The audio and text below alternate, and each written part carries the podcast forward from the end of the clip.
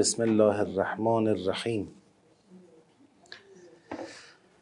الحمد لله رب العالمین و صلی الله علی سیدنا و نبینا حبیب اله العالمین ابی القاسم المصطفى محمد.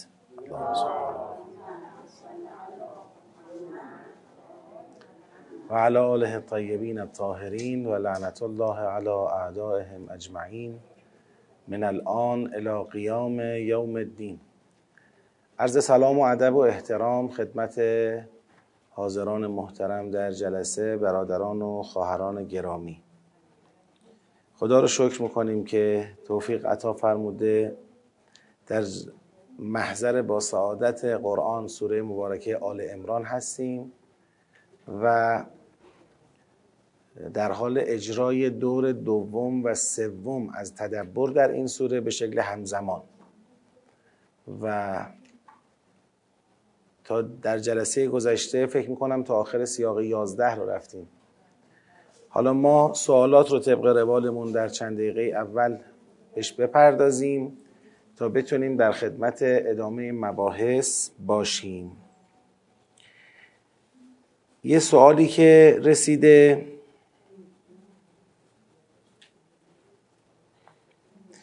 پرسیدن که با توجه به آنچه در بحث مهارتی آموختیم که تغییر مسئله و فضای سخن یکی از دلایل تغییر سیاق است.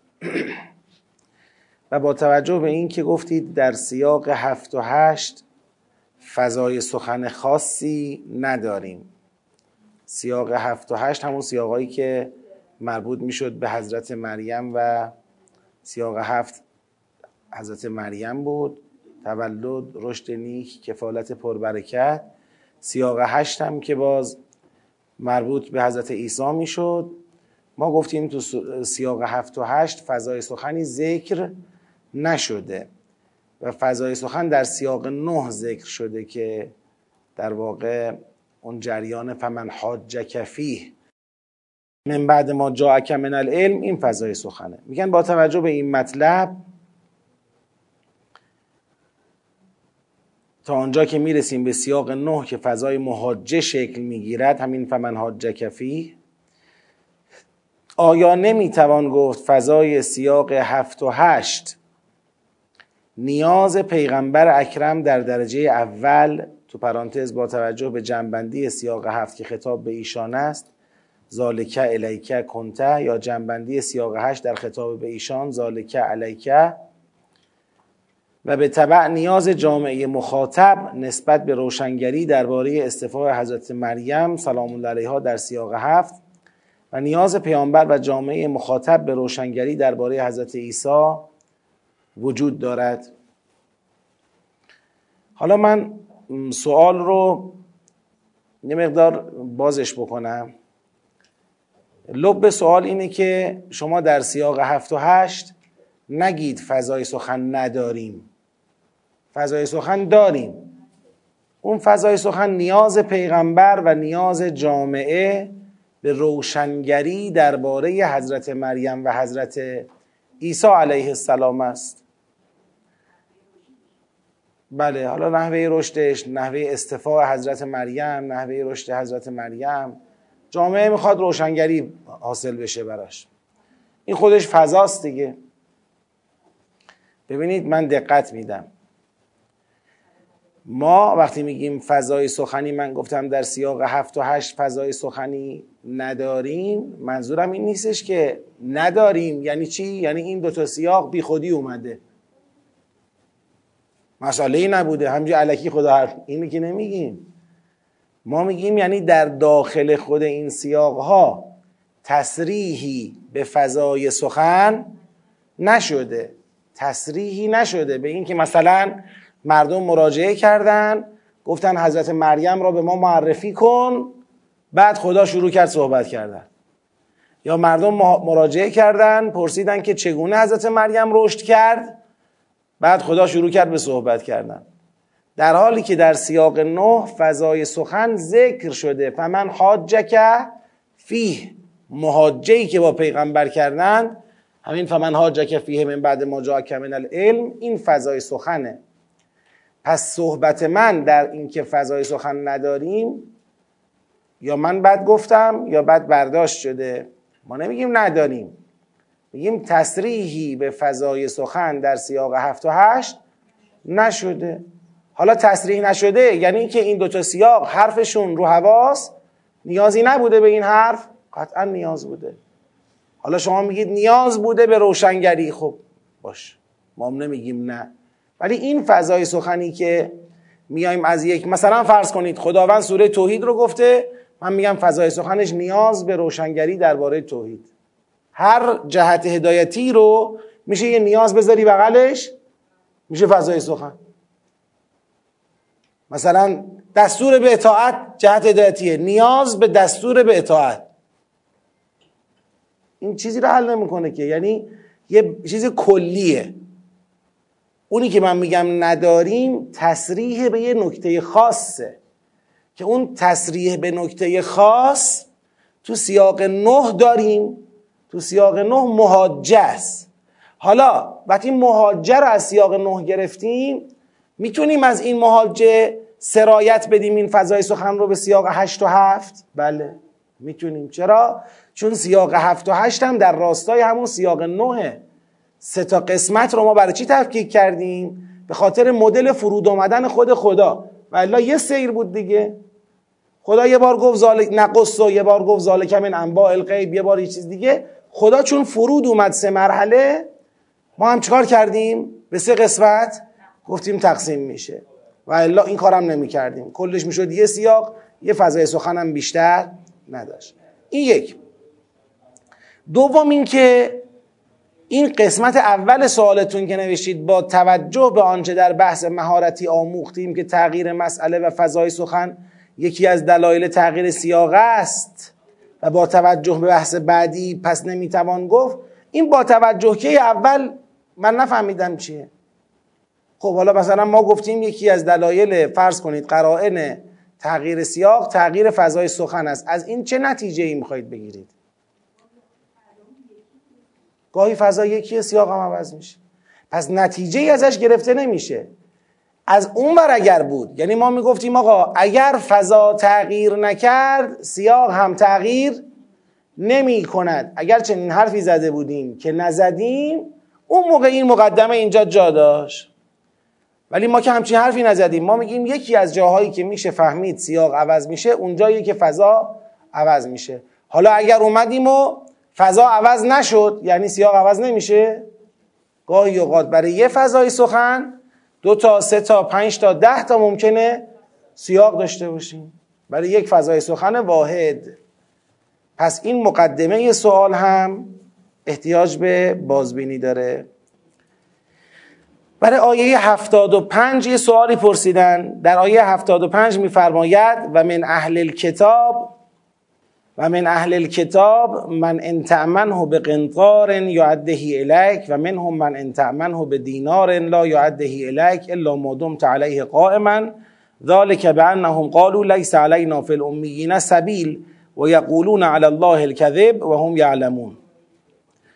پرسیدن که با توجه به اینکه در این آیه خیانت در امانت اهل کتاب در زندگی مادی و معمولی و ادامه آیات به خیانت بزرگترشان که شکستن عهد و پیمان الهی بود اشاره شد.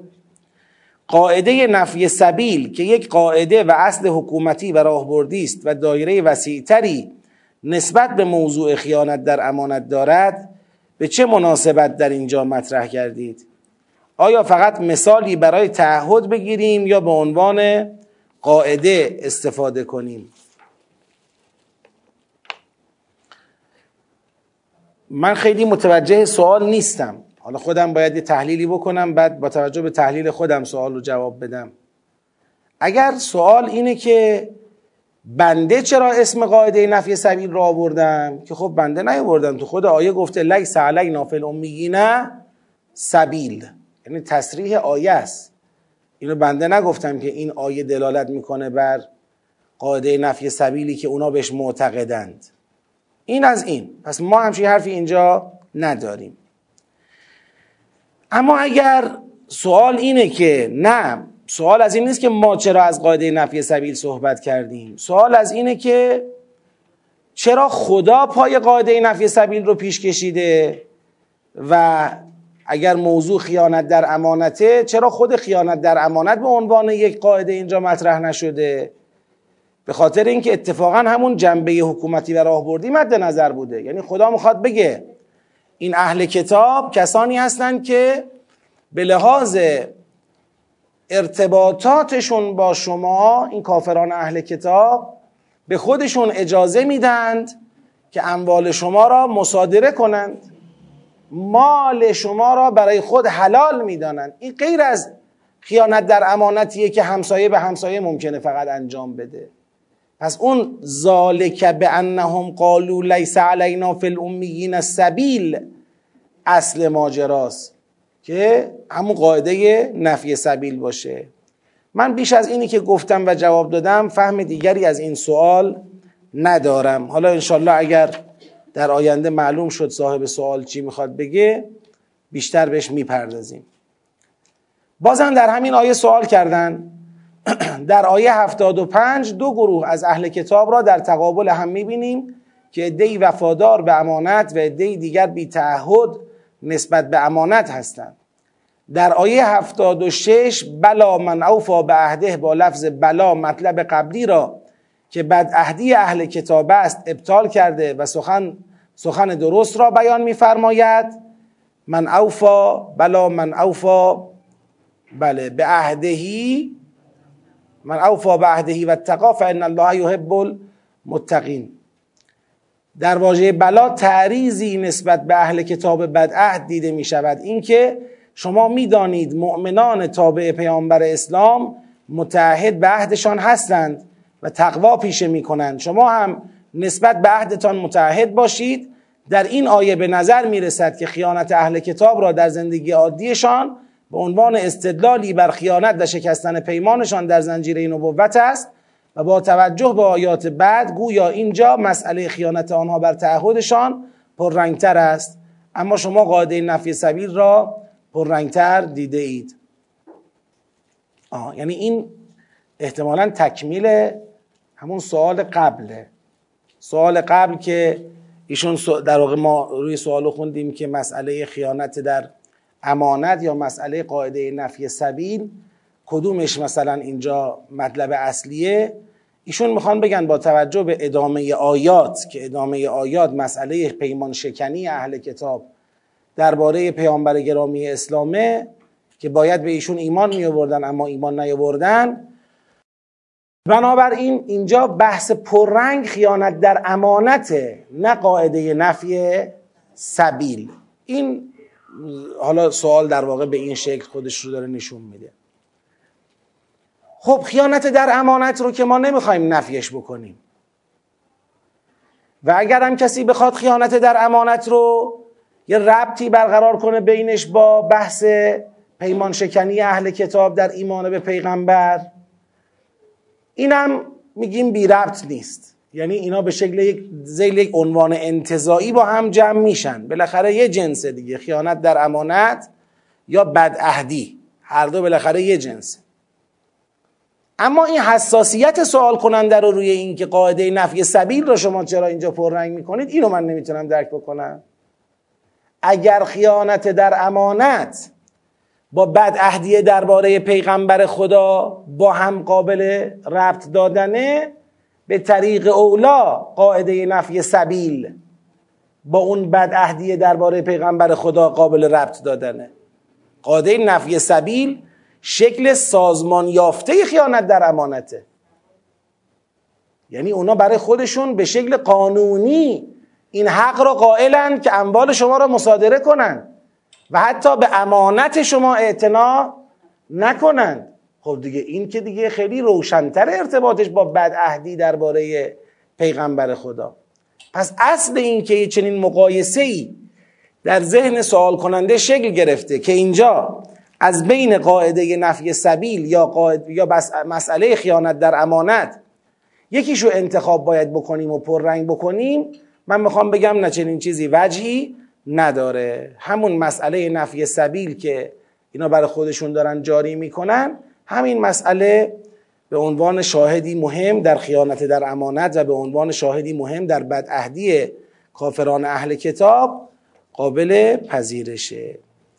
من هنوز به این نتیجه نرسیدم نرسیدم که انگیزه از اینجا باشه. من فکر می‌کنم داره یه سلسله مسائلی رو در مواجهه ما با اهل کتاب بررسی می‌کنه که حالا تو جنبندی نهایی انشالله در دور بعد بیشتر به این مقوله می‌پردازیم. که اینا رو ارتباطشون رو با هم هم ذکر بکنیم. هنوز برای من اینی که فرمودید مسجل نیست. خب یک سلوات دیگه هم بفرستید.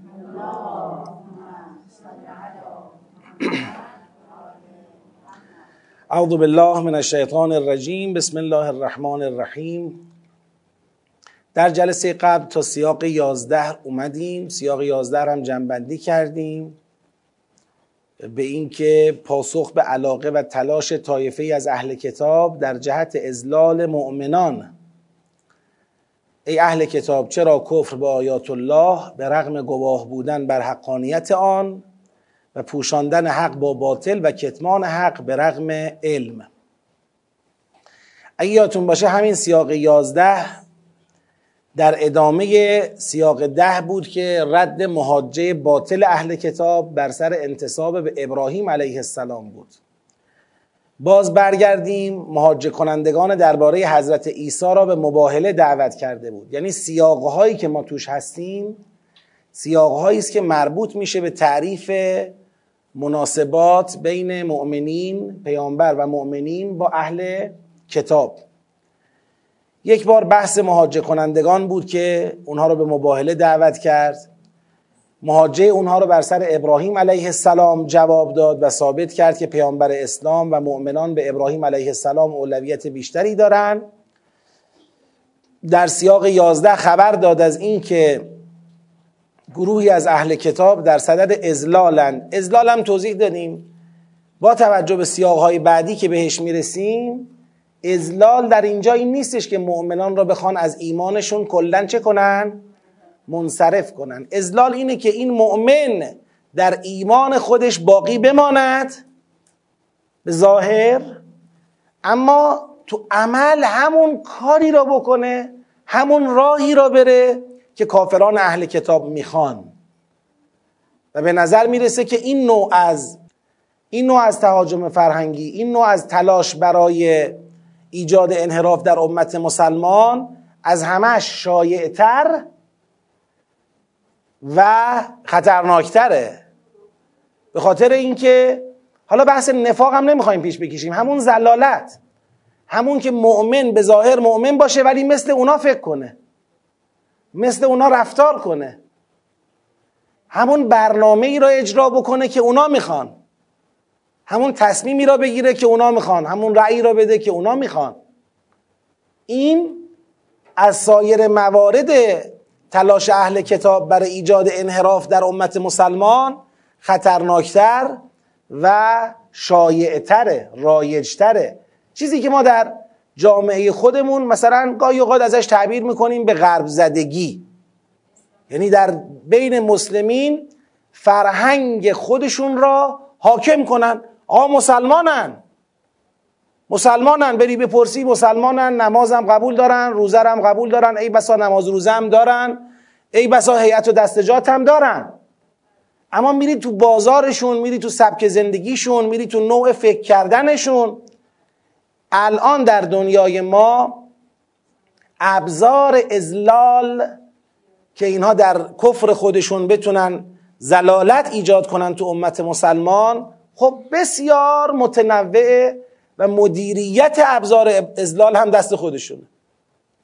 یک بالاخره فضای گسترده ای به نام حالا اینترنت شبکه اطلاعات جهانی درست کردن و از طریق همین فضای گسترده تا کوچکترین و ریزترین تصمیمات مسلمین رو تحت تأثیر قرار میدن.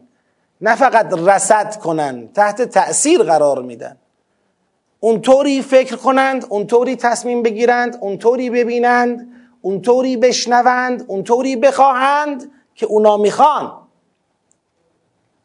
لذا این علاقه و تلاشی که به ازلال دارن البته خدا در این آیات جواب اینها رو به شکل اجمالی داد. خیلی مفصل به این مسئله نپرداخت. به همین میزان بسنده کرد که در حقیقت اینها کفر به آیات الله میورزند به رغم اینکه خودشون شاهدند که کفر است و اینا حق را با باطل میپوشانند به رغم اینکه خودشون علم دارند به حقانیت حق. به همین میزان ببینید میشه منافق نمیشه منافق را ما تو تدبر گذاشتیم کنار. ما در تدبر کارمون اینه. هر چی آیه میگه اگر آیات اومد گفت اینها می‌خواهند شما را منافق کنند ما میگیم منافق کنند. اگر آیات گفت می‌خواهند ازلال کنند میگیم ازلال کنند. شما میگید ازلال مساوی نفاقه من میگم همیشه نه. گمراهی دی. خب. حالا اینجا بحث ازلاله یا نفاقه؟ تمام شد. نه نمی‌تونیم بگیم نمی‌دونه. زلالت اهم از این است که بداند یا نداند. من دارم یک اصلاح روشی انجام میدم نسبت به سوال شما. نگاه کنید. یک آفتی در مواجهه با بحث های قرآنی به نظر حقیر وجود داره. اونم آفت استفاده غیر دقیق از اصطلاحاته. اگر شما نگاه کنید حتی به کتب تفسیری و ترجمه های قرآن این رو مشاهده می‌کنید. که به راحتی عنوانهای غیر منطبق مثلا اینجا یه چیزی می‌بینه خودش عنوان نفاق روش می‌ذاره. اینجا یه چیزی می‌بینه عنوان کفر می‌ذاره. اینجا یه چیزی می‌بینه عنوان تقوا می‌ذاره. اینجا عنوان ایمان می‌ذاره. یه تسامحی در استفاده از این اصطلاحات به وجود میاد. وقتی اینا رو میاریم داخل کار می‌کنیم الان به عنوان مثال یکی از جاهاش من براتون بگم اینه. اول سوره مبارکه بقره که ما میگیم فستاد پیامبر در واقع فستاد نامیدن. اول این سوره میگه و من الناس من یقول آمنا بالله و بالیوم الاخر و ما هم به مؤمنین همه میگن منافقین. هر جا شما نگاه کنید میگن اول این سوره سه گروه رو داره معرفی می‌کنه. اول متقین دوم کافرین سوم منافقین. منافقین از کجا شروع میشه؟ از و من الناس من یقول آمنا بالله شروع میشه که اینا و ما هم به مؤمنین یخادعون الله. همین کلمه منافقین باعث شده در تبادر ذهنی همه ماها این شکل گرفته که اینا یه گروه مسلمانند ظاهرا یه گروه مسلمانند که در حقیقت مسلمان نیستن. یعنی مصادیقش تو ذهن ما میشه یه گروهی از مسلمین که این مسلمین حقیقتا به پیغمبر ایمان ندارن. ما تطبیقش میدیم با کجا؟ تطبیقش میدیم با ازا اکل منافقون سوره منافقون. و حالا اینکه سوره فستاد رو وقتی می‌خونی میری جلو می‌بینی این و من الناس من یقول آمنا بالله و بالیوم الاخر و ما هم به مؤمنین یهودند. ائمه کفر یهودند. و اگر ایمان به الله و الیوم الاخر را ادعا می‌کنن خدا می‌خواد بگه در همین دروغ میگن. یعنی همین ایمان به الله و الیوم الاخر را ندارن. این با اون منافقه تو ذهن ما که پیغمبر را میگه قبول دارم اما قبول ندارد. فرق می‌کنه. این اون نیست. همین سایه کلمه منافقین به نظر حقیر باعث شده کل سوره بقره رو طرف نفهمیده. یعنی دیگه تا آخر نفهمید چی شد. همین پایه رو که اشتباه می‌گیره. تا آخر دیگه تو ذهنش نمی‌تونه جمع کنه. همون قدر که ممکنه یک شعن نزول اشتباه قبل از اینکه به قرآن عرضه بشه ممکنه یک شعن نزول اشتباه یه سایه ای رو ذهن شما بندازه که شما دیگه قرآن رو درست اونطوری که هست نفهمید و تأثیر خودش رو بگذاره و یک اعوجاج در ذهن ایجاد بکنه و یا نتیجه فهم رو عوض کنه کلا همونقدر که این اتفاق می‌تونه بیفته همینقدر اصطلاحات اشتباهی که خودمون به کار ببریم می‌تونه نتیجه تدبر رو عوض بکنه. یه دفعه اینجا میایم میگیم منافقین همه ذهنا میره سراغ مساقهای منافق خاصی که تو ذهنمون داریم. اصلا افرادی از جنس مجاهدین خلق رو پیدا می‌خوایم بکنیم. بعد فرض کنید دیگه پشبندش هم ازلال یک معنی خاصی پیدا می‌کنه. این رو باید دقت کرد. التزام به این که عناوین ما حتی اگه شما دقت کنید الان ما در عنوانهایی که می‌گذاریم اگر گفته الذین اوتل کتاب نمیگم اهل کتاب میگم کتاب داده شدگان. اگه بگه اهل کتاب میگم اهل کتاب بگه کافران اهل کتاب کافران اهل کتاب. هر چی خود آیه گفته اگر به اون پایبند بشویم دقت ما در تدبر و فهم میره بالا ضریب تشخیص اشتباه میاد پایین. مباحث با هم خلط نمیشه. و الا بخوایم بشینیم فکر کنیم نسبت ازلال را با نفاق بسنجیم با کفر بسنجیم با فسق بسنجیم. خیلی کلمات اینجا هست که میشه راجبشون تحمل کرد فکر کرد نسبت سنجی کرد. ما الان تو این مقام نیستیم. این رو خب جنبندی کرده بودیم. این سیاق پاسخ به علاقه و تلاش طایفه از اهل کتاب در جهت ازلال مؤمنان بود. اما سیاق دوازده از آیه هفتاد و دو تا چند بود؟ هفتاد چار بود. در همون جلسه قبلم این رو جنبندی کردیم که در واقع جهت هدایت چی میگن سیاق کجا تمام میشه. هفتاد و دو تا هفتاد و چار چی میگه؟ ودت طائفتون من اهل الكتاب ببخشید و قالت طائفتون من اهل الكتاب آمنو بالذی انزل علی الذین آمنوا وجه النهار. وکفرو آخره آخره یعنی آخر النهار. لعلهم یرجعون. داره از گروهی از اهل کتاب صحبت می‌کنه. این یه توطعه دیگر در اهل کتابه. اینم باید مراقبش بود. این توطعه جنسش مثل توطعه قبلی ازلال نیست. جنس این توطعه لعلهم یرجعونه. یعنی امید اینها و تلاش اینها به اینکه مؤمنان رو از ایمان برگردونن. یعنی طرف رسما مؤمن بوده مسلمان بوده حالا بیاد بشه مسیحی. از اسلام برگرده. اینو می‌خوان دنبال کنن. یکی از تاکتیک هاشون رو اینجا ذکر می‌کنه.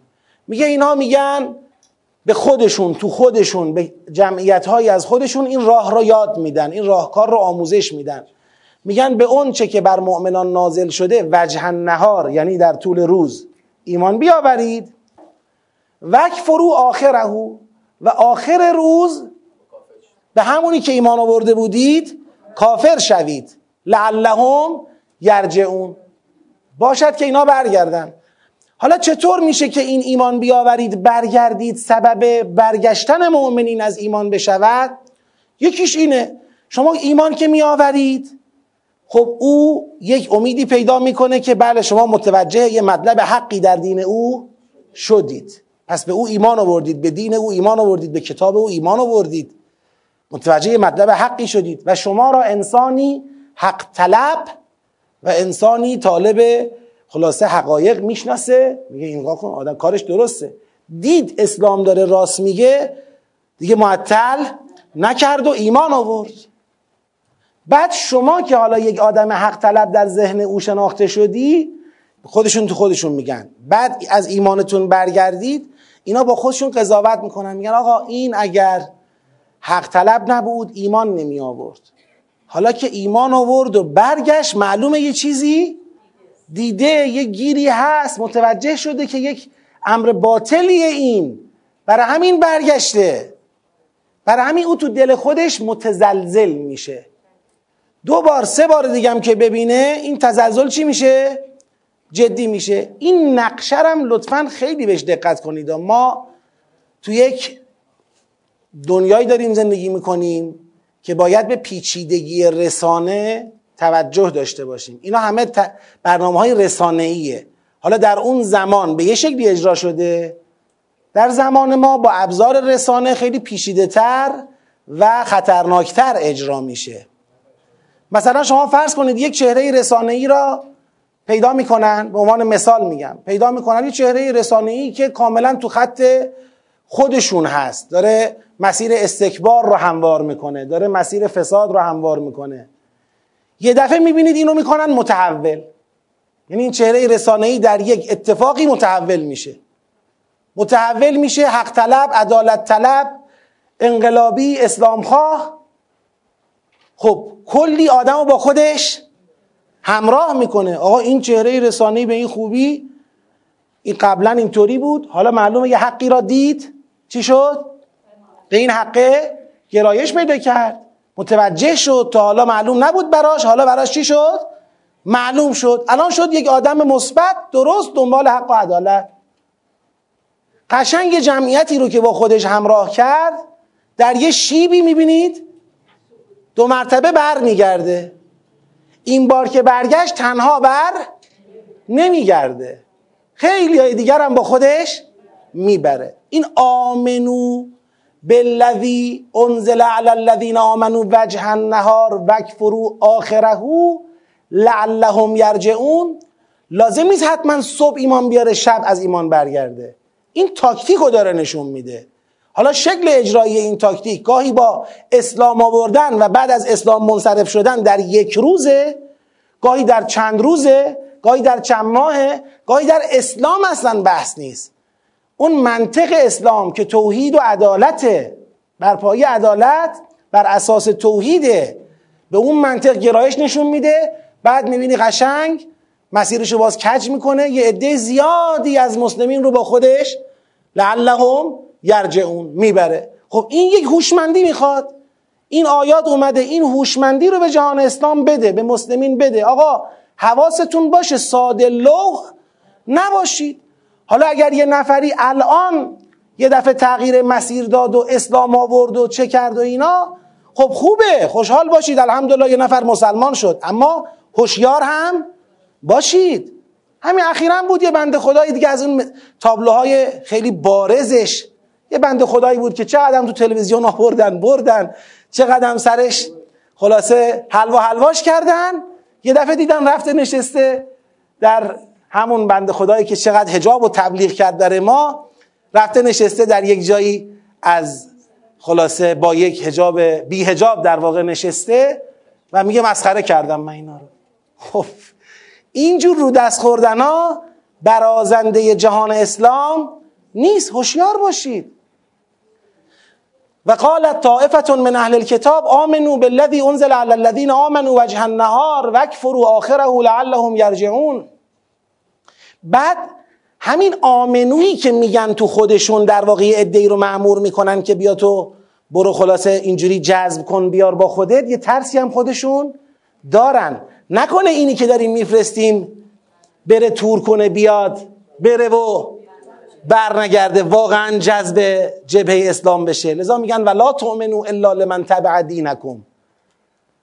به همونی که بهش میگن آمنو بالذی انزل علی الذین آمنو وجه النهار وکفروا آخره به همون میگن آقا ایمان که گفتیم راست راستی نه نکنه بری واقعا ایمان بیاری. ایمان نیاورید.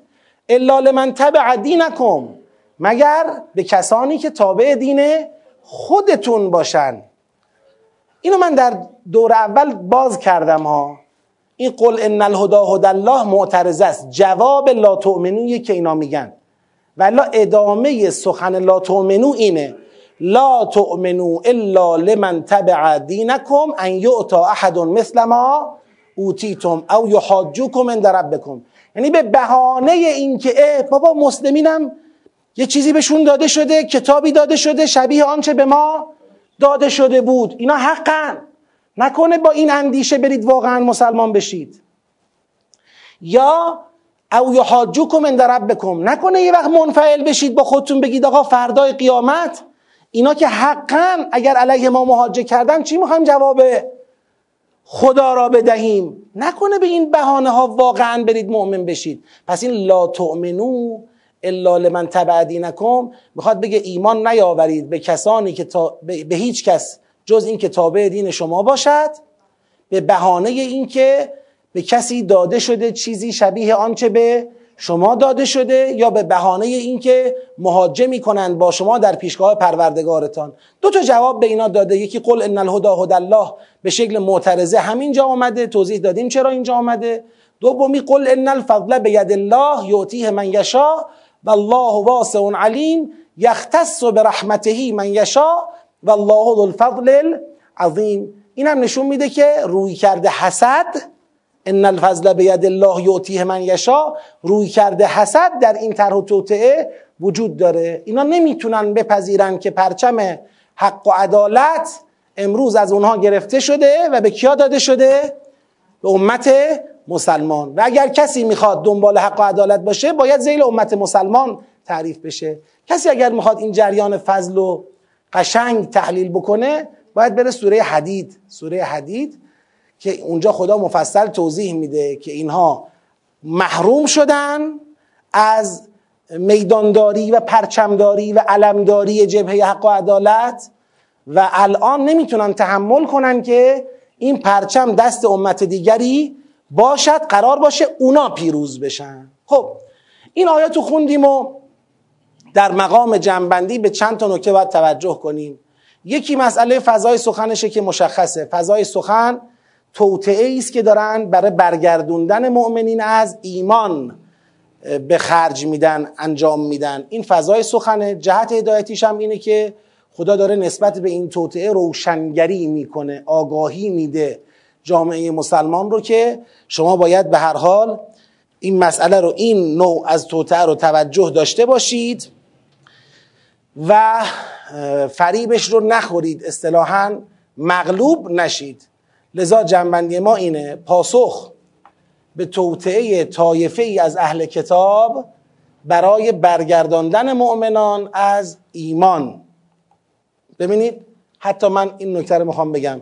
طائفتون من اهل الکتاب؟ خب ما میگیم طایفه ای از اهل کتاب. تماش حتی نمیگیم آقا پاسخ به اهل کتاب کافران اهل کتاب. همون که خودش گفته.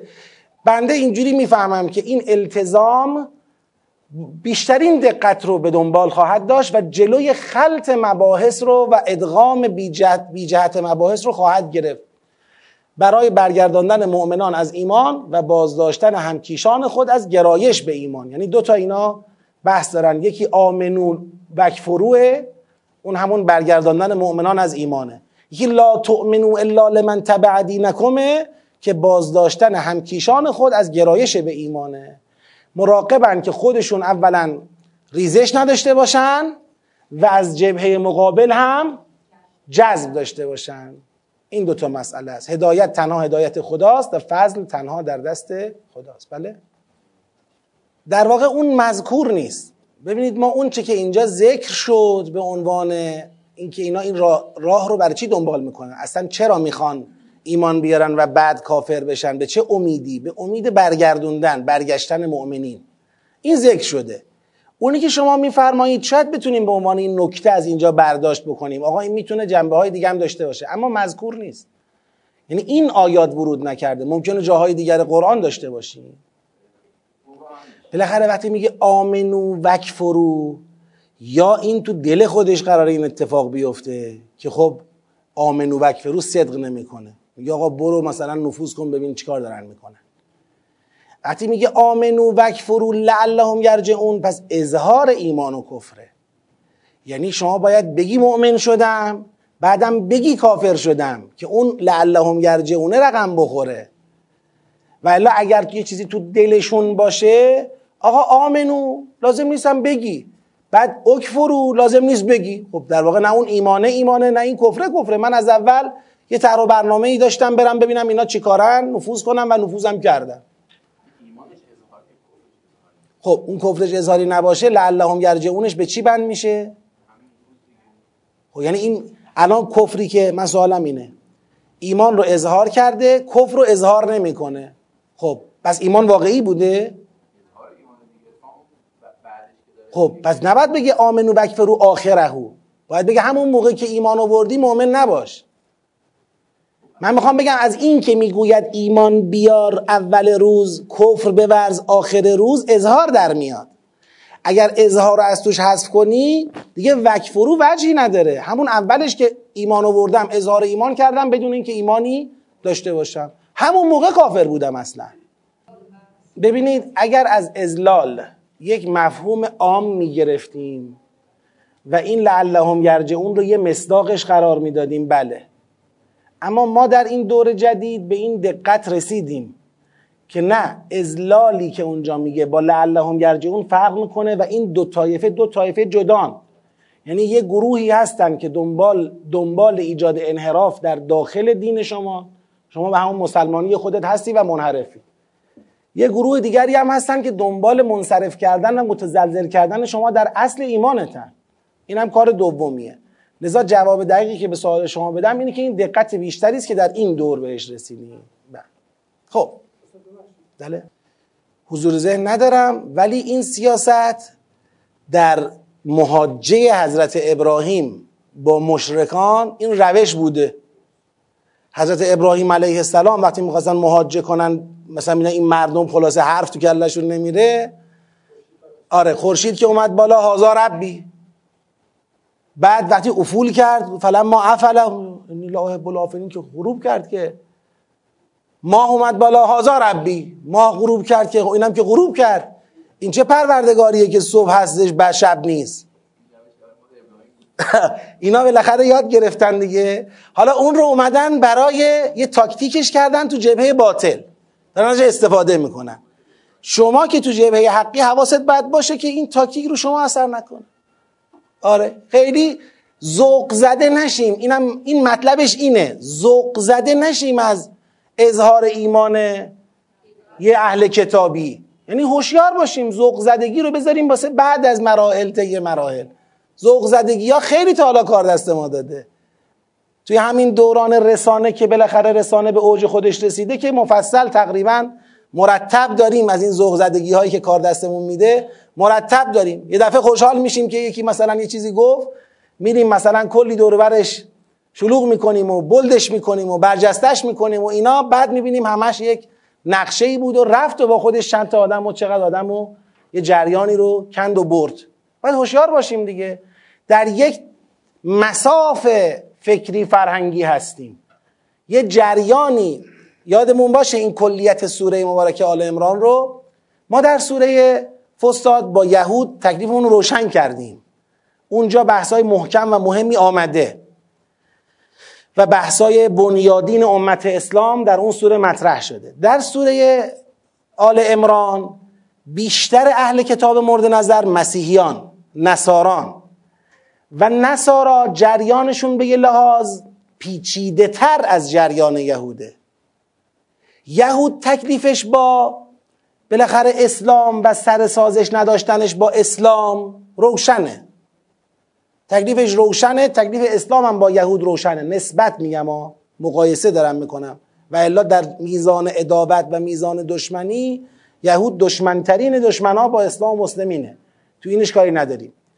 اما درباره اهل کتاب به خاطر قرابتی که وجود داره این قرابت سر حضرت عیسی علیه السلام. یگام مسیحی ها به ما نزدیکترند از یهودی ها یگام نزدیکترند. بالاخره در اون مقطعی از تاریخ که خدا همین در چند تای قبل بهشون گفت شما کسانی هستید که قبلا در چیزی که به اون علم داشتید مهاجه کردید. چرا الان سر چیزی که به اون علم ندارید مهاجه می‌کنید؟ یعنی سر حضرت عیسی یه گردنه سخت و گذروندن اینا. یه امتی هن که حضرت عیسی علیه السلام رو در دنیایی که بنی اسرائیل جو غالبش نپذیرفت حضرت عیسی را و در واقع به امامت یهود مقابله کرد با حضرت عیسی اینا تو اون دوران این گردنه سخت رو گذروندن ایمان به حضرت عیسی آوردن و شدن یاران حضرت عیسی نصارا یعنی یاران حضرت عیسی علیه السلام. همین قرابت باعث شده که اولا چشمه های امیدی توی این ملت برای اسلام و عدالت وجود داشته باشد. یعنی شما تو همین سوره می‌خونی خدا تفکیک می‌کنه. میگه یه گروه اینطور یه گروه اینطور. یه جریان اینطور یه جریان اینطور. یعنی یه جریان یه دست ضد اسلام و ضد عدالت نیستن. یه چشمه ها نقطه های امید تو خودشون وجود داره. این یه مقدار کار رو سخت می‌کنه. شما بعد هوشمندی و هوشیاری تفکیک قائل شدن داشته باشی. همه رو به یک چوب نرانی خود این یه مسئله است. مسئله دومش هم اینه که همین قرابته یعنی یک مسئله دومی ایجاد می‌کنه. اونم اینه که دست اینا رو در بین ما بازتر می‌کنه. برای حالا اون جریان کفرشون که واقعا می‌خوان ضربه بزنن ازلال بکنن انحراف ایجاد بکنن دست اونا در بین ما بازتر برای ضربه زدن. لذا هوشیاری بالاتری رو هم میطلبه. این که حالا اومده میگه یک طایفه دنبال اینن یک طایفه دیگر دنبال اینن حالا باز هنوز بحث ادامه داره برای دادن این هوشمندیه که شما در عین تفکیک قائل شدن بین جریان های مختلفی که توی کافران اهل کتاب یعنی مسیحی های کافر وجود داره در این حال اینا که تفکیک قائل میشی راه مقابله با انواع روش ها و تاکتیک های اینها رو هم به شکل کلی بدونی. خب سیاق سیزدهم آیه چند؟ هفتاد و پنج تا هفتاد و پنج تا هفتاد و هفت. بله همینطوره. پس گفتیم. هفتاد و پنج تا هفتاد و هفت. اینجا بحث چیه؟ بحث اینجا اینه که و من اهل الکتاب من انتعمنه به قنطارن یعدهی الک و منهم من انتعمنه به دینارن لا یعدهی الک الا ما دمت علیه قائما. دو گروه هم یه گروه هستن یه قنطار. قنطار یعنی حجم وسیع. یک مقدار زیادی از طلا نقره. اگر شما به اینها بدهی به عنوان امانت ادا می کند آن را به شما. یا عدهی الک برمیگردونه. آقا ما پیش شما مثلا فرض کنید اینقدر سکه طلا گذاشتیم. حالا اومدن پس بگیرم خدمت شما. و منهم من انتعمنه به دینار لا یعدهی الک بعضیاشون هم هستن. یه دینار از شما به دستشون برسه این رو عمرن به شما بر نمیگردونن.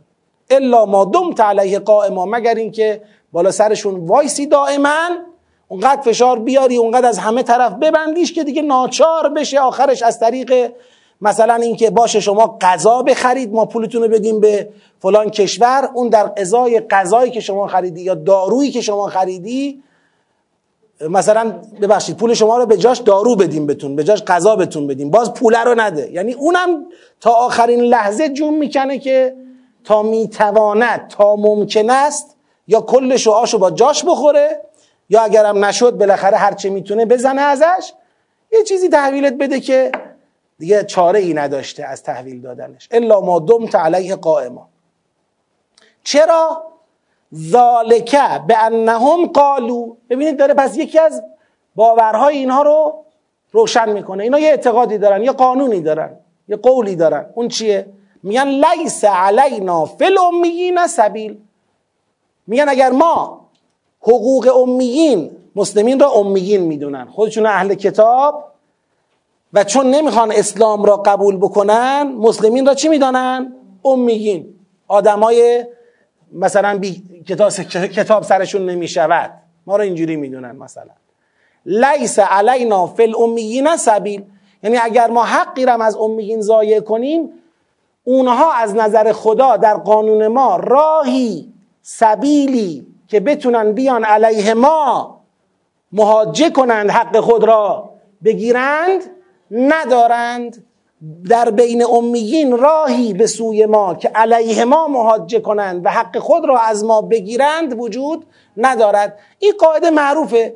بهش میگن قاعده نفی سبیل. قاعده نفی سبیل رو ما درباره مشرکین اجرا می‌کنیم. یعنی ما این قاعده رو مشروع می‌دونیم. آقا اگر کفار و مشرکین اموالشون به دست اسلام بیفته اسلام این حق را دارد. که اموال اونا را چکار کند؟ مصادره کند. آقا این مالیت نداره برای شما. این حق برای ما قائل وجود داره. البته با شرایطش و ضوابطش و قواعدش. ها ما نمی‌خوام الان مطلق حرف بزنم. ولی ما سوره ممتحنه هم داریم که یک مثلا یه نفر از اونجا پناه به ما میاره یه خانومی خدا میگه مهریه ای را که همسرش داده بهش شما بهش برگردونید. باز اون یه بحث جای خودش داره. اونم با عدالت خدا رفتار می‌کنه. اما مسئله قاعده نفی سبیل به این شکله. میگه اینا این قاعده نفی سبیل را علیه مسلمین اجرا می‌کنن. می‌گوین لیس علینا فی الامیین سبیل. خدا میگه حواستون باشه و یقولون علی الله الکذب و هم یعلمون. این قاعده نفی سبیل که دارن به خدا نسبت میدن میگن خدا به ما این حق داده که بتونیم اموال مسلمین رو تصاحب بکنیم مصادره بکنیم این دارن به خدا دروغ میبندن. خودشون هم می‌دونن که دارن دروغ میبندن.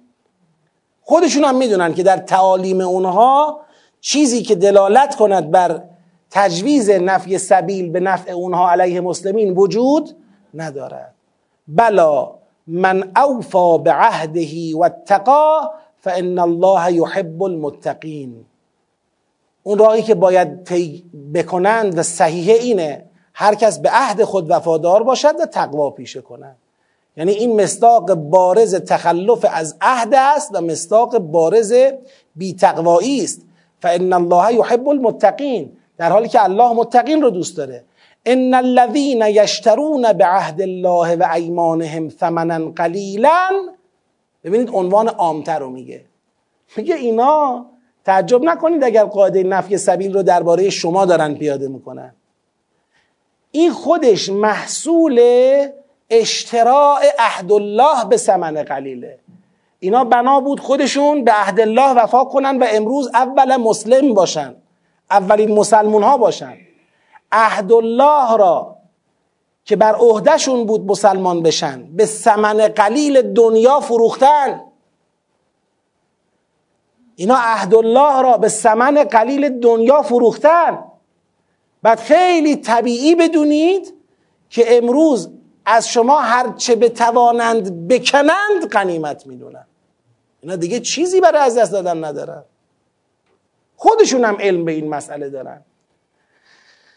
اولئک لا خلاق لهم فی الاخره ولا یکلمه الله یکلمهم الله ولا ينظر الیهم یوم القیامه ولا یزکیهم ولهم عذاب علیم. ببینید چند تا تعبیر. لا خلاق لهم فی الاخره یک پاپاسی هم یک پرکاه هم بهشون نخواهد رسید توی آخرت. این یک. ولا یکلمهم الله خدا باشون صحبت نخواهد کرد. بلا ینظر الیهم یوم القیامه خدا در روز قیامت به اونها نظر نخواهد کرد. بلا یزکیهم. و اونها را از ادناس و ارجاس پاک نخواهد کرد. و لهم عذاب علیم. و عذابی دردناک برای اونها است. پنج تا تعبیر مجازاتی خدا اینجا ذکر می‌کنه. خب باز هم به نظر حقیر می‌رسه که اگر به فضای سخن که مشخصه فضای سخن فضای اجرای قاعده نفی سبیل از جانب اهل کتاب به نفع اهل کتاب و درباره مسلمین خب؟ و من اهل کتاب دیگه. به نفع اهل کتاب و علیه مؤمنان. و خدا می‌خواد این اجرای قاعده نفی سبیل را نفی بکنه رد بکنه. اما فلسفه این سیاق چیه؟ بازم گوشی دست مسلمین میده حواستون جمع باشه. در تعامل با اینها مواظب باشید. بالاخره اموال مسلمین مایه قیام امت اسلامه. در تعامل با اینها معامله با اینها مراقب باشید. طوری نباشه یه دفعه میلیون ها دلار از اموال شما را به راحتی بکنن یا بمروش بخورن بریشتونم بخندن. مراقب باشید دیگه. بالاخره با اینا شما دارید تعامل می‌کنید. با اینا وارد گفتگو میشید تو مقاطعی. حواستون جمع باشه. روده راستی تو شکمشون درباره حقوق شما نیست. این گروهی که خدا اینجا ازشون صحبت می‌کنه. دستشون برسه کوتاهی نمی‌کنن که قشنگ مصادره کنن اموالتون رو. شما رو به چالش فقر و گرفتاری بندازن. پس جهت هدایتی این سیاق هم روشنه. فضای سخن معلومه جهتش هم روشنه. رد قاعده نفی سبیل به نفع اهل کتاب و علیه مؤمنان. آنان که عهد خدا را شکستند منتظر عذاب دردناک الهی باشند. بفرمایید. من فکر می‌کنم که همین که الان فرمودن در مقام سوال که اولا امروز ما می‌بینیم دیگه اینا رفتارهای خودشون رو به دین نسبت نمیدن. یه زمانی دین سکه رایج بوده و به دین نسبت می‌دادن. اما حالا دیگه کسی با دین کاری نداره. خودشون هم دین رو بستن بوسیدن گذاشتن کنار. و دوم هم این که این قسمت اولش رو که آقا بعضیاشون هستن قنتار بهشون بدی برت میگردونن اما بعضی هستن دینار بدی حاضر نیستن برگردونن. اینو ما قسمت اولش هم ندیدیم. کی به کی قنتار دادیم برگردونده. می‌خورن آش و باجاش می‌خورن می‌برن. من فکر می‌کنم راجع به هر دوتاش نکاتی وجود داره. یه نکته اینه که اولا همین که این قاعده منشأش دین بوده کافیه. یعنی در یک نقطه ای با تکیه به دین. حالا این نکته و نقطه در تاریخ بوده. با تکیه به دین یه چیزی اومده شده یه مرام شده یه روش شده یه قانون در بین این گروه از اهل کتاب. الان شاید اون منشأ فراموش شده که آقا ما این رو کجا واسه خودمون قانون کردیم؟ چطور شد به خودمون اجازه دادیم اموال یک جماعتی رو مصادره کنیم و چپاول بکنیم؟ من میگم همین منشأ کفایت می‌کنه و برای اهل مطالعه و تحقیق اگر برن سراغش که این از کجا در آمده اونا به اسناد دینیش می‌رسن که آقا این یه روز به دین نسبت داده شده در حالی که نسبت دروغی بوده و چنین چیزی ما در دین نداشتیم. یه فتوای دروغی بوده دادن بر اساس مثلا فرض کنید نقل ضعیف یا چیزای دیگه. دومین نکته که به ذهنم می‌رسه این است که نه اینطور نیستش که الانم بگیم دین و بستن بوسیدن گذاشتن کنار. باز الان در راهبردهایی که دارن دنبال می‌کنن شاید تو متن جامعه تو سبک زندگی سعی کردن دین زدایی بکنن از سبک زندگی مردم. مردم برن زندگیشونو بکنن دین بشود یه ای که بیان گاهی تو کلیسای اقراری چیزی و در واقع تموم کنن بحث و برن. یعنی دین رو از تو دست و پای مردم جمع کردن که مردم برن دنبال خلاصه یللی تللی و علاف بشن و اینا برنامه های خودشون رو بتونن جلو ببرن. اینم کاملا روشنه مثل خود ما مسلمونا که بعضی از گنده های جریان جهان اسلام دوست ندارن مردم با دین بپرن. از دین یک معنویت کاذب درست بشه که حیات خلوت مردم باشه نه تو متن زندگی مردم. دین دخالت نکنه تو زندگی. مردم رو به آگاهی نرسونه مردم رو خیلی چیزای دیگه. این اراده است که سازمان یافته معمولا از جانب دنیا طلبانی که دنبال احقاق دنبال در واقع تامین حقوق خودشون هستن تامین ببخشید منافع خودشون هستن معمولا پیش میاد. ولی آیا معنیش اینه که در اون لایه های بالا که راهبردها قوانین سیاستها برنامه ها اونجا ریخته میشه. اون مساف داره اونجا تو اون اتاق فکرها مدیریت میشه. آیا اونجا هم دیگه کاری با دین ندارن؟ نه اینطوری نیست. اتفاقا تمام تلاششون رو می‌کنن که اون پشتوانه دینی را تأمین کنن. ولو به دروغ ولو که به افتراع به خدا افتراع بزنن. ولی بگن خدا خواسته. خدا اینجوری میگه. که این رو بتونن این پشتوانه اگر از دست بره خودشون هم دیگه پایه های اعمال سیاستشون از دست میدن در طول زمان. این به ذهنم می‌رسه که نمی‌تونیم مطلق بگیم که دین و بوسیدن گذاشتن کنار. نه دین رو تحریف و تفسیر می‌کنن و از دین اون چرا که می‌خواهند فتوا میدن استنباط می‌کنن و روش میایستن. لذا امروز هم حالا صرف نظر از اون منشأ دینی این قاعده امروز هم بی مناسبت نیست این مسئله نسبت دادن این نکته به خدا. راجع به قسمت سوم فرمایشتون که فرمودید ما اونو ندیدیم قنتار و اینا رو بله.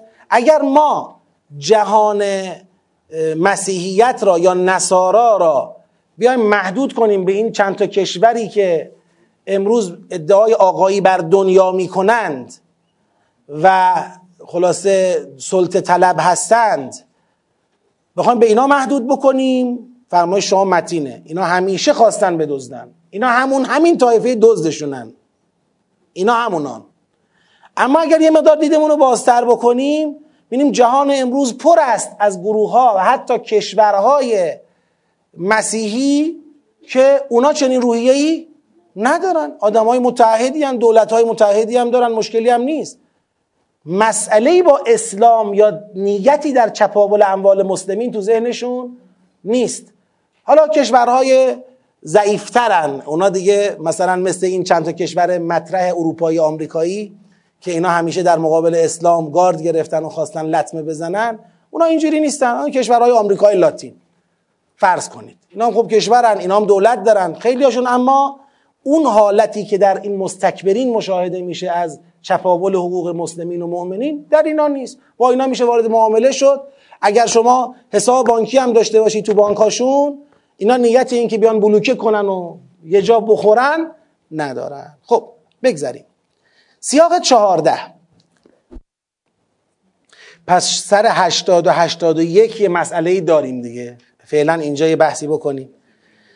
آیه هشتاد در ادامه آیه 79 که ما کان لبشر ان یؤتیه الله الکتاب و الحکم و النبوة ثم یقول للناس كونوا عبادا لی من دون الله ولكن كونوا ربانیین بما کنتم تعلمون الكتاب و بما کنتم تدرسون ولا یأمرکم ان تتخذوا الملائکه ببین ان یؤتیه ثم یقول ولا یأمره خب این که روشن.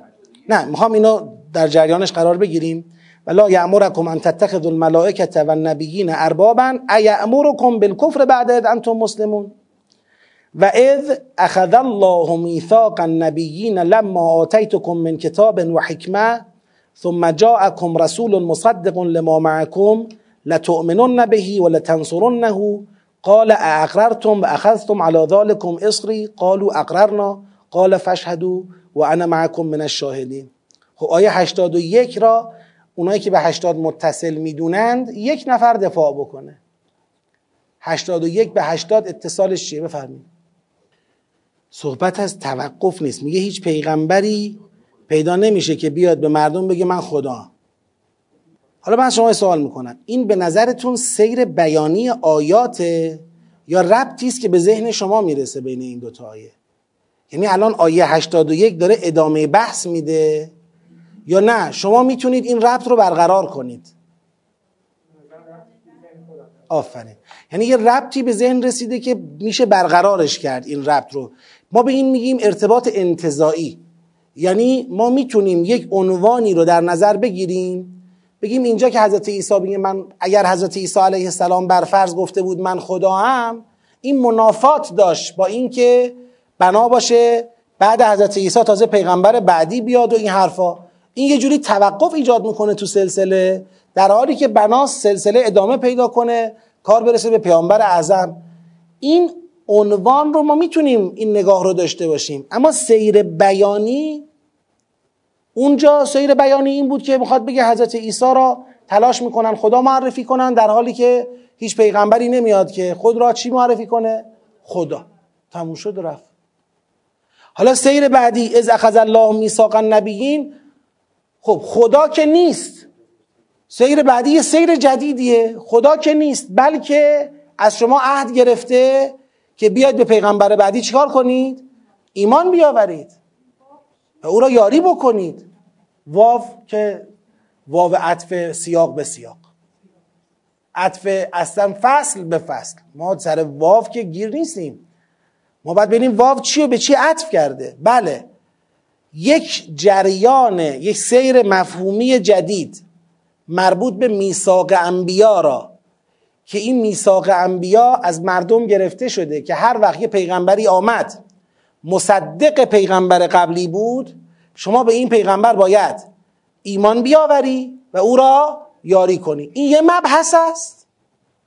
و اینکه حضرت عیسی علیه السلام هیچ وقت خود را خدا معرفی نکرده یک مبحث دیگر است حالا این دوتا مبحث به هم ربطی دارند. بله که دارند. تمام مباحث سوره آل امران به هم ربط دارند.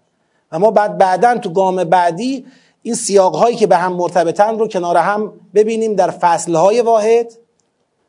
فصل بندی بشه سوره و بعد فصول را در کنار هم بسنجیم که سوره می‌خواد چی بگه. خب سوره های با عظمت هم سیاق بندی دارن هم فصل بندی دارن. و بعضا مثل سوره فستاد بخش بندی هم دارن.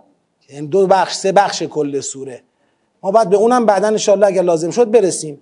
پس به لحاظ سیر مفهومی این بیان ما را قانع نکرد. سیر مفهومی رو تأمین نکرد. بفرمایید. بله دقیقا مثل همون جوابی که به ایشون دادم. یعنی اون ما داریم ارتباط را برقرار می‌کنیم. ما می‌خوایم ارتباط را اتصال را کشف بکنیم. یعنی ببینیم این ادامه اون سخنه. نه اینکه چه ربطی به اون سخن داره اینو نمی‌خوایم جواب بدیم. احراز سیر مفهومی واحد. الان شما نگاه کنید سیر مفهومی رو اول توش قرار بگیریم. و ان منهم لفریقا یلوون السنتهم بالکتاب لتحسبوه من الکتاب. و ما هو من الکتاب. و یقولون هو من عند الله و ما هو من عند الله. و یقولون علی الله الکذب و هم یعلمون. ما تازه برامون سوال پیش اومد. چی شده؟ چی میگه گفتن؟ ما کان لبشر ان یؤتیه الله الکتاب والحکم و النبوه ثم یقول للناس کونوا عبادا لی من دون الله. آ این حرف هر کس به خدا نسبت میده. ولو که یه جوری دهنشو میچرخونه انگار داره چی می‌خونه؟ کتاب می‌خونه. ولی حرفش چیه؟ حرفش اینه که حضرت عیسی خداست. میگه والا همچین چیزی تو کتاب نیست. ولکن کونو ربانیین به ما کنتم تعلمون الکتاب و به ما کنتم تدرسون. انبیا اگر یه چیزی بگن اینه که آقا ربانی باشید. نه اینکه من ربم شما عبد من باشید. ربانی باشید. ولا یامرکم ان تتخذوا الملائکه و النبیین اربابا. هیچ پیغمبری نمیاد بگه ملائکه و پیغمبران رو ارباب خودتون بگیرید. ایامرکم بالکفر بعد از انتم مسلمون. اصلا بس مسئله اینه که اینا دارن یه چیزی را با لحن کتاب می‌خونن. حرف اینه که حضرت عیسی گفته بندگان من باشید. حرف اینه. خود را خدا معرفی کرده. خب این یه بحثه. حالا بحث بعدی. و از اخذ الله میثاق نبیین اصلا از همه انبیا خدا میثاق گرفت که لما آتیتکم من کتاب و حکمه ثم جاءكم رسول مصدق لما معكم لتؤمنن به و لتنصرنه. اون بحث دیگه است اصلا. خدا میثاق گرفته که هر وقت پیغمبری آمد و مصدق پیغمبر خودتون بود به اون پیغمبر چیکار کنید؟ ایمان بیاورید و او را چیکار کنید؟ یاری کنید. اون چه ربطی داره به اینکه حضرت عیسی خدا هست یا نیست اصلا؟ چرا؟ حضرت عیسی قطعا یکی از این نبیینه اما این سیر مفهومی درست می‌کنه. الان صحبت سر این نیستش که حضرت عیسی مثلا این راجع پیغمبر اکرم حرفش چی بوده. صحبت سر اینه که راجع به خودش ببینید ما یه بار دازم تکرار می‌کنم. سیر مفهومی قبلی ناظر به این نبود که حضرت عیسی آیا پیغمبر بعدی رو گفته بهش ایمان بیارید یا نگفته؟ عهد خود را ابلاغ کرده یا نکرده؟ این نبود که. بله لازمش ممکنه این باشه. لازمش. اونم لازمه غیر بیین لازمه غیر بیین یعنی چی؟ یعنی یه لازمه ای که ذهن به طور خودکار چنین لازمه ای را نمی‌گیره. یعنی اگر فرض کنید این آیه از اخذ الله میثاق النبیین نبود و ما میخوندیم که ما کان لبشر ان یؤتیه الله الکتاب و الحکم و و بحثای بعدیش. آیا منهای این آیه منهای آیه 81 شما ذهنتون خودکار از آیه 79 و 80 نتیجه می‌گرفت که پس باید پیغمبر اکرم که اومد بهش ایمان بیاورید؟ اصلا چنین لازمه ای تو ذهن شما میآمد؟ نه. اینی بهش میگیم لازمه غیر بیین. یعنی لازمه گیریه ما داریم این لازمه رو درست می‌کنیم. تو کلام که نبود. کلام راجع به عبادت یا در واقع عبد بودن یا نبودن بندگان و مردم برای حضرت عیسی داره صحبت می‌کنه. ناظر نبود به پیغمبر بعدی که پیغمبر بعدی رو می‌خواید جگار بکنیم حالا ما چون به آیه بعدی رسیدیم دیدیم که میثاق نبیین و پیغمبر بعدیه ذهن ما میاد جلو یه لازمه درست می‌کنه. میگه اگر حضرت عیسی گفت شما بندگان من باشید این عملا داره اون سلسله رو چکار می‌کنه؟ متوقف می‌کنه. و این آیه بعدی می‌خواد بگه سلسله را متوقف نکنید بلکه سلسله چی داره؟ ادامه داره. الان این لازمه گرفته شد. ولا متن کلام این نبود. همین رو بهش میگیم ارتباط انتظایی یعنی ذهن دارد این ارتباط را خلق می‌کند. ببینید ما با مشکلی با اصل ارتباط انتظایی هم نداریم. ارتباط انتظایی یه لایه بعد از اینه با قواعد خودش. یعنی وقتی که قطعات مفهومی رو درست شناسایی کردیم تو لایه بعد میایم سراغ این که حالا این قطعه مفهومی با توجه به جنبندیش در مقایسه با این قطعه مفهومی با توجه به جنبندیش و نظر به ارتباطات لفظی و اسلوبی که با هم دارن اینا در کنار هم می‌خوان چی بگن؟ اون وقت در یک لایه امنتری به این درجه از ارتباطات می‌پردازیم. فقط در واقع ما می‌خوایم نظم ایجاد کنیم. ولی اصل نگاه غلط نیست. بله؟ خب همین تیک همون تیکه اینو گفت و تو خود اون آیه آورده بود. ولکن کونوا ربانیین به ما کنتم تعلمون الکتاب و به ما کنتم تدرسون. همونجا اون قسمت مثبتش رو ذکر کرده تو همون موضوع. یعنی دیگه الان ما خلایی نداریم که بگیم اینو نگفت به جاش گفت از اخذ الله میثاق النبیین.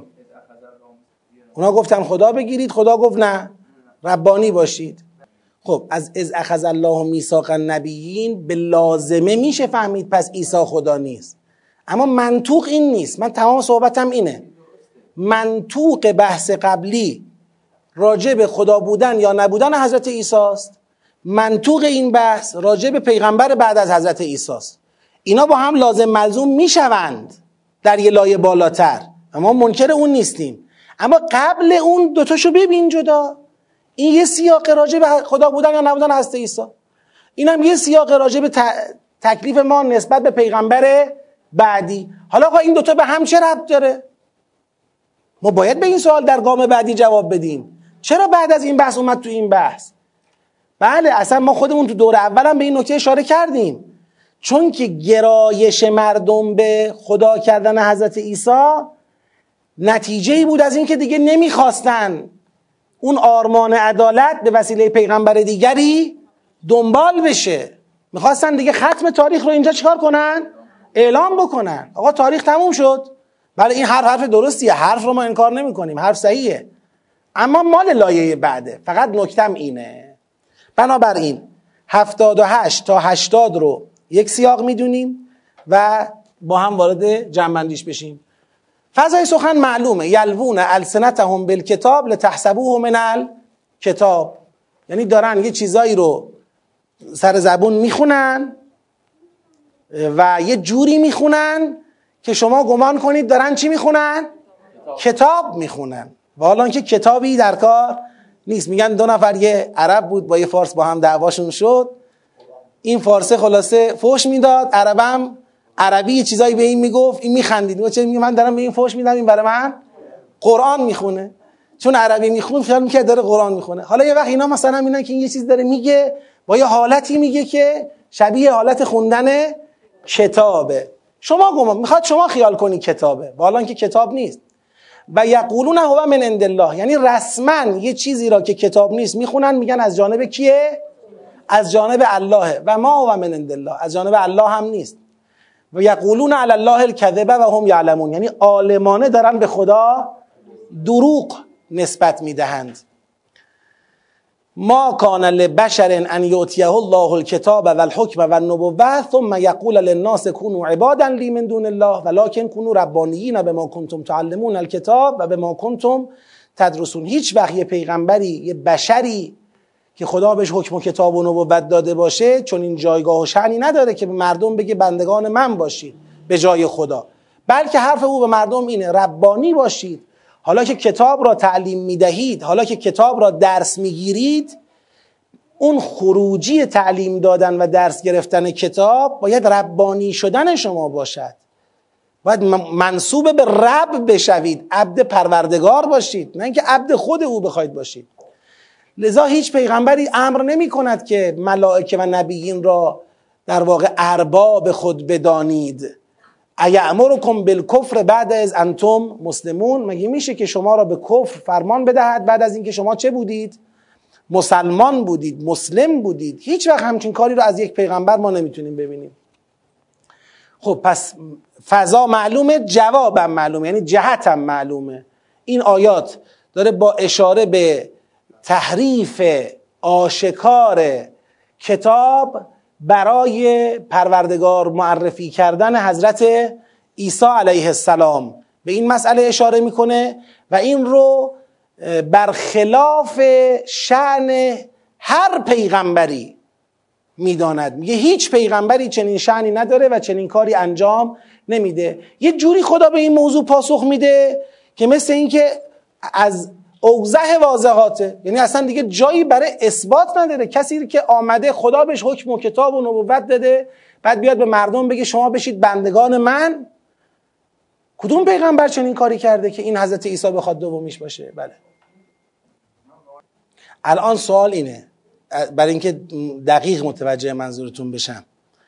آیا اونچه که می‌خواند بی کم و کاست کتاب است که می‌خواند؟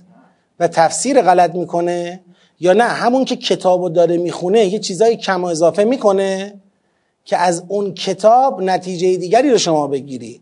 یعنی مثلا باید بگه که فرض کنید مثال, مثال عرض می‌کنم.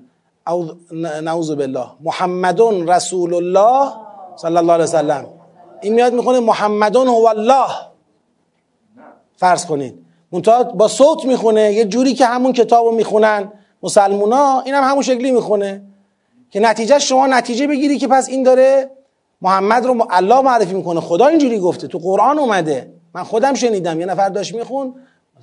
اینه یا اینکه نه محمد رسول الله درست می‌خونه. بعد رسول اینطوری تفسیر می‌کنه که شما خیال کنی اللهه.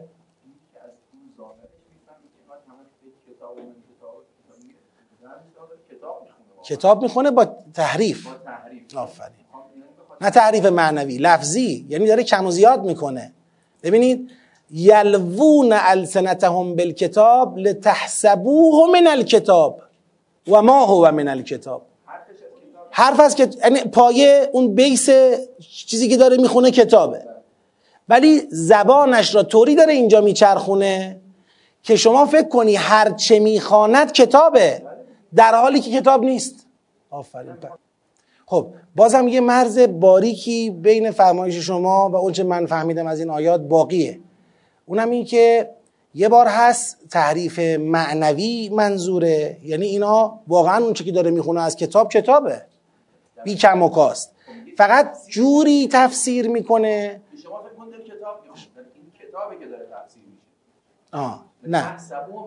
ولی ظاهر آیه اینو نشون میده که یه چیزی را به عنوان کتاب می‌خواند که کتاب نیست. نه تفسیر نه معنی نه توضیح. یعنی خود ذکر یعنی خود اون آیه‌ای که داره می‌خونه خود اون آیه رو تصرف کرده. یه چیزی از توش حذف کرده یه چیزی بهش اضافه کرده یه تغییری درش ایجاد کرده ریز که با اون تغییر ریز نتیجه همونی میشه که اون می‌خواد. ولی خب. ولی خب ما نمیگیم اون از کتابه. نه ما میگیم از کتابه. آره. خب این نکتهشه دیگه. من می‌خوام اینو عرض بکنم که با توجه به این که ما در سوره مبارکه بقره هم داشتیم اینجا هم این مطلب رو داریم که اصلا اونجا خودم یک توبون به هم مثلا میان با دستشون می نویسن یه چیزی رو. حالا اینجا کتابت نیست خوندنه گفتنه. ولی یه چیزی دارن اضافه می‌کنن که نبوده تو کتاب. اینو اگر لحاظ بکنیم تو بقیهش من با شما هم صدام. یعنی اینو نباید حذف کنیم از وسط فقط بشه تحریف معنوی. چون تو خود این کتاب تصرف شده. الان البته این چیزی که شما می‌بینی از کتاب های اینا الان دیگه نتیجه این تحریف ها رو شما می‌بینی. این داره در مبدع این تصرف در مبدع رو داره نشون میده که اینا کجا شروع کردن؟ اینا شاید قبلش هم درباره حضرت عیسی علیه السلام غلوف داشتن. حضرت عیسی علیه السلام رو تا حد خدایی هم بالا برده بودن. اما کجا شروع کردن این رو به کتابشون وصل کردن و رسما این رو وارد منابع خودشون کردن؟ به عنوان یک منطق دینی و خواسته در واقع کتاب از خودشون. من فکر می‌کنم این آیات داره خبر میده که این مسئله مصادف با مقاومتشون در مقابل پیغمبر شکل گرفته. شاید اصل قلوب و بالا بردن بوده ولیکن دیگه اینکه رسما بیای بگی این خودش خدا بوده و اینم یه جوری بیان کنی که مخاطب گمان کنه آیات کتابته که داره چنین مطلبی را میگه این الان شکل گرفته. همزمان با مقاومتشون در مقابل پیغمبر اسلام. بله؟ خود آیه دو چیز رو به وضوح میگه. در کنار هم ببینید حله. یکی اینه که اونچه که دارند زبان به آن میچرخانند کتابه. خدا نمیگه یلوون السنتهم مثلا به عراجیفهم یلوون السنتهم بالکتاب. بعد میگه لتحسبوه من الکتاب و ما هو من الکتاب. یعنی دو تا سر. یه سرش اینه که کتابه یه سرش اینه که کتاب نیست. چطور چی باعث میشه بگی کتابه؟ من تعبیرم اینه. پایه کتابه.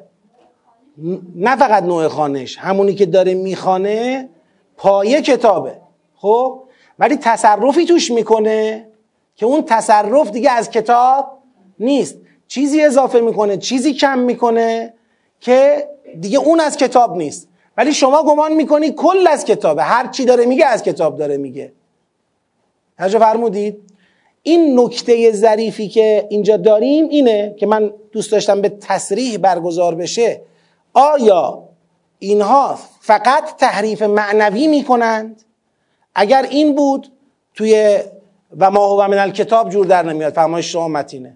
و ما هو من الکتاب نشون میده یه چیزی رو دارن کتاب جا می‌زنن که کتاب نیست. پس تحریف معنوی صرفا نیست پایه لفظی داره.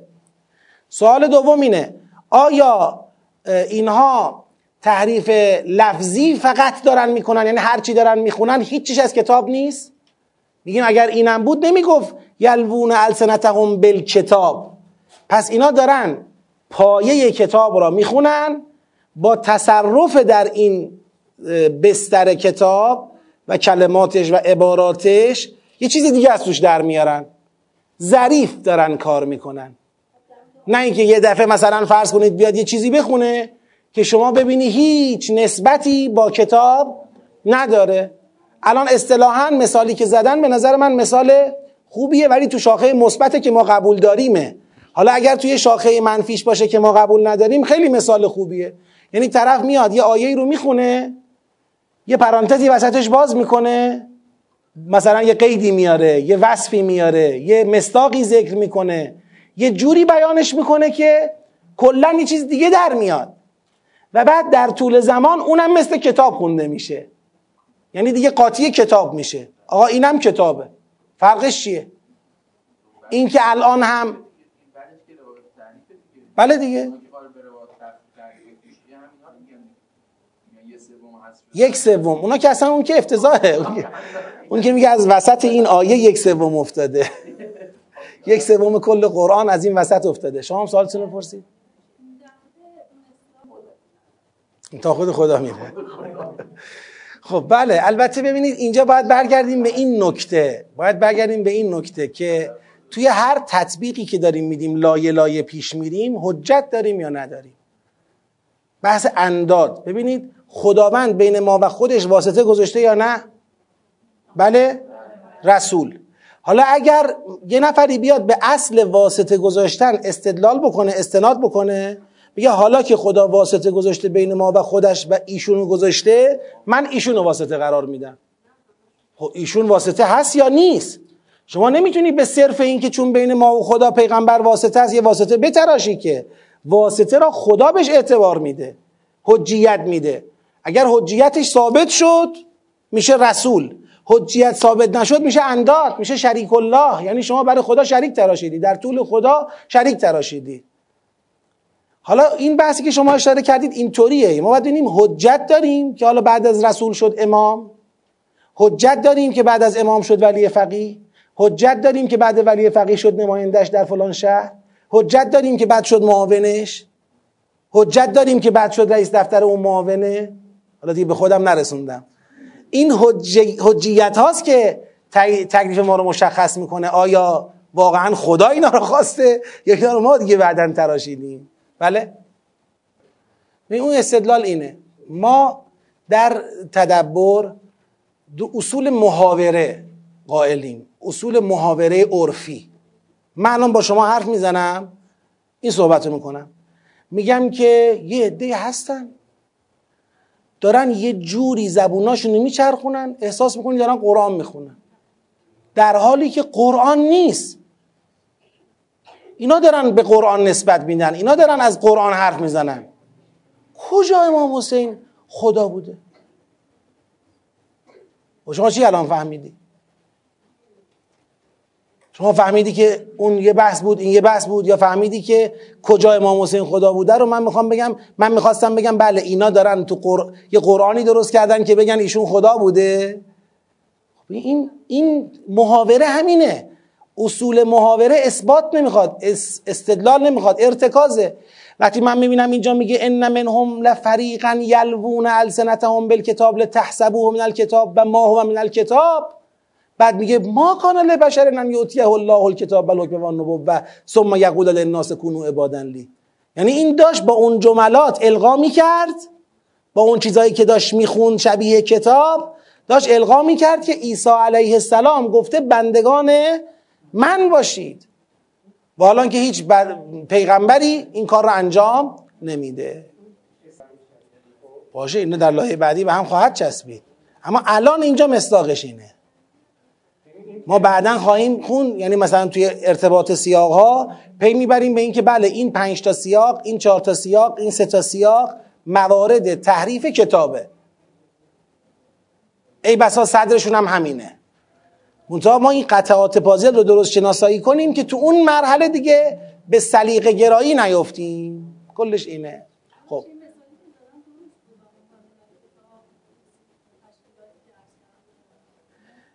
تطبیق بود این. این باز تحریف نبود. این در مقام تطبیق حجت داشتن یا نداشتن مثال شما اینجاست. نه در مقام تحریف. در مقام تحریف همون مثالی بود که آقای عبداللهی زدن که مثلا یک جمله ای را فرض کنید میگن که فرض کنید من اینو اینی که دارم میگم مواردی داره که ممکنه بگم شبه انگیز بشه اونا رو نمیگم. حالا دیگه فقط همون تو ذهنمه. سلامون علا ال یاسین یا آل یاسین؟ الیاسین کیه؟ الیاسین کیه؟ الیاسین یه پیغمبره. آل یاسین کیه؟ اهل بیت پیغمبرن. سلامون علی الیاسین یا آل یاسین؟ خب، ولی ما مفصل روی این موضوع مانور دارن که این آل یاسینه نه الیاسین کدومشه؟ ببین یه چیزی که خوندنش اونوری خوندنش یا اینوری خوندنش تو نتیجه فرق می‌کنه. حالا این گفتم شبه انگیز میشه به خاطر اینکه خب ما سلام علی آل یاسین هم داریم. ما مشکلی با آل یاسین یا سلام بر آل یاسین نداریم. اما مسئله اینه که یه جوری داری می‌خونی لتحسبوه من الکتاب و ما هو من الکتاب. این دیگه از کتاب نیست. شما داری اینجوری القا می‌کنی. این مطلبه. خب. پس اینو خوندیم و فضای سخنم معلوم. ما اینطور عنوان زدیم با توجه به اینکه داره یک تحریفی رو رد می‌کنه که رد تحریف آشکار کتاب. حالا سر آشکارش ممکنه تجدید نظر بکنیم. از سوی اهل کتاب در جهت ادعای خدا بودن حضرت عیسی علیه السلام. عیسی علیه السلام کسی را به الوهیت خود فرا نخوانده و این تهمتی بزرگ است. او همه را به بندگی خدا فرا خوانده است. خب دیگه وقت ما هم تمام. بله بله. تا شما مسلمونا خیال کنید از کتابه. همین الانشم باز حداقل در بین محققین مسلمین این مسئله رایج و شایعه. که هنوز مراجعه دارن به انجیل هنوز مثلا ما هم خودمون می‌خوایم یه مطالعه یه وقتی بکنیم یه وقتی به انجیل مراجعه می‌کنیم به تورات مراجعه می‌کنیم. نه حجت که نه. همین که شما ببینید برای شما بالاخره یه خلط مبحث درست می‌کنه. برای شما یک تردیدی درست می‌کنه که آیا واقعا یعنی اینا توی دینشون چنین چیزی دارن؟ که الان رسیدن به اینکه حضرت عیسی را خدا می‌دونن این واقعا یه چیزی از دین ایناست. خدا داره اینجا ابهام زدایی می‌کنه. میگه به هیچ عنوان چنین چیزی مناسبتی با کتاب نداره. این با روح نبوت و رسالت ناسازگاره. یه بار هست یک بحثی باشه که این بحث بگیم در احکام شریعت مثلا بگیم تو احکام شریعت اختلاف پیش میاد. این میگه حلاله اون میگه حرامه. حالا سر حلال و حرام یه معکولاتی یا یک ارتباطاتی صحبته یه چیزی. میگیم اونجا تحریف کردن و دست بردن و اینا ممکنه بالاخره یه عده‌ای بخوان گولشو بخورن اشتباه بکنن. اما سر یه چنین مطلب محکمی این که یه پیغمبر که وظیفش تبلیغ توحیده و وصل کردن مردم به خداست گفته باشه که من خود خدام. خب این دیگه انقدر دروغ گنده است انقدر تحریف عظیمه انقدر بیینه که این داره در واقع نسبت میده و این حرف کتاب نیست که زهی تعجب از بقیه که بخوان زیل این فریب بخورن یا زیل این بازی کنن تو این زمین یادتون باشه در همین چند سیاق قبل تو بحث مهاجه اهل کتاب سر حضرت عیسی علیه السلام خدا اونجا کار رو به چی کشید؟ به مباهله. فمن حاج فیه من بعد ما جاءک من العلم فقل تعالوا ندعو ابناءنا و ابناءکم. بله نساءنا و نساءکم و انفسنا و انفسکم ثم نبتهل فنجعل لعنت الله علی الکاذبین. خب چرا کار رو به مباهله کشید؟ چون دیگه اینجا جای بحث کردن نیست آخه. شما الان یه بار می‌خوای با ما سر احکامت بحث کنی؟ حلال حرام معکولات خب یه بحث بیا با هم بحث کنی چی کتابه چی کتاب نیست. اما یه دفعه اومدی یه چیزی رو داری نسبت میدی به کتاب که فاتحه روح دین را که توحیده خوندی. دیگه چی باقی گذاشتی؟ اساس رو زدی. و بعد شما نگاه کنید. همین الانم سر جریان تسلیس یا سر جریان خدا بودن حضرت عیسی هنوز مسلمونا تو این زمین دارن بازی می‌کنن. هنوز دارن تو این زمین بازی می‌کنن. هنوز چرا این کارو می‌کنن؟ اینم بنده در واقع ارزیابی خودم رو میگم.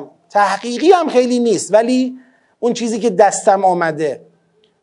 تو این زمین بازی می‌کنن چون خودشون نمی‌خوان از این اشکال پیراسته باشن. یعنی اون دسته از مسلمینی که بدشون نمیاد غیر از پروردگار ارباب دیگری هم داشته باشن هنوز تو این زمین با مسیحی ها دارن. طرف اصلا رسما میگو آقا شما نمی‌فهمی. مسلمان روحانی. میگو شما نمی‌دونید تسلیس یعنی چی. اگر بشینی پای صحبت خودشون می‌بینی که استدلال دارن براش. قانعن. خودشون قانعت می‌کنن.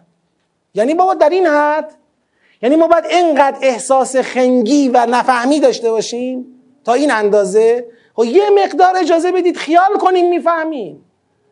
که دیگه بابا یه چیزی در مقابل اصل اساسی توحیده. حالا هزار تا توجیه براش درست بکن.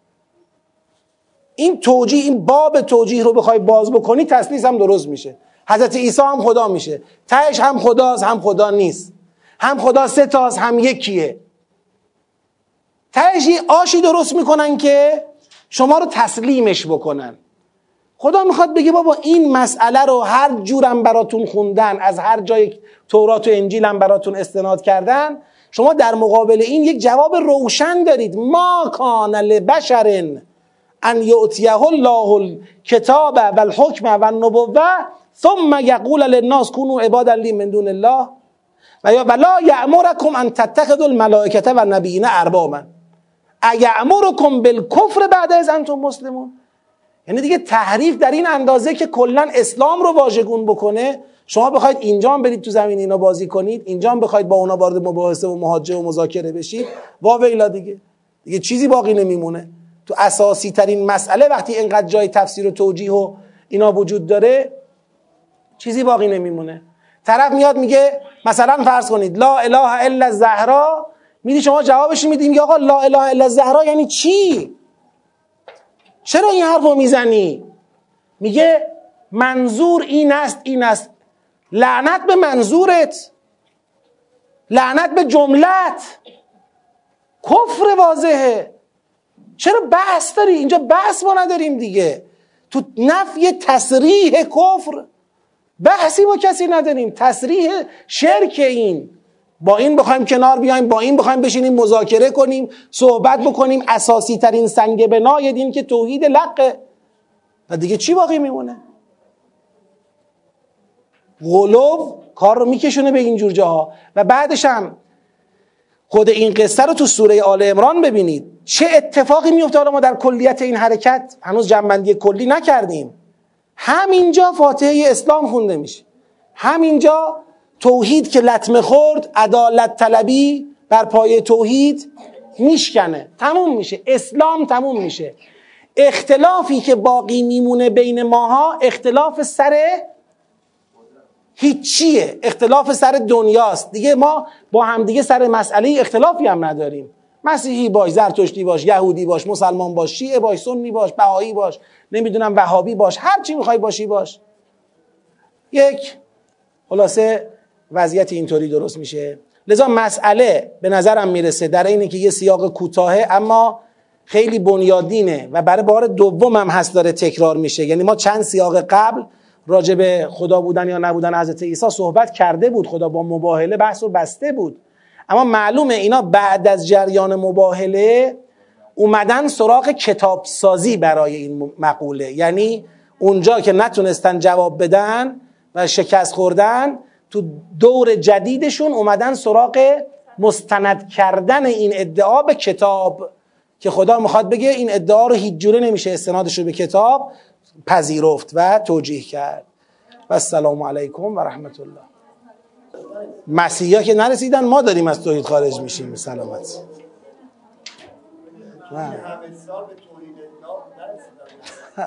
اصلا بنا نیست برسن. اینا فاتحه توحید خوندن که از اسلام خودشون رو مستث چرا؟ یه جریانی تو مسیحی هست که فضاشون متفاوته اینا آمادن برای قبول اسلام. بله. تو همین سوره بیشون اشاره می‌کنه.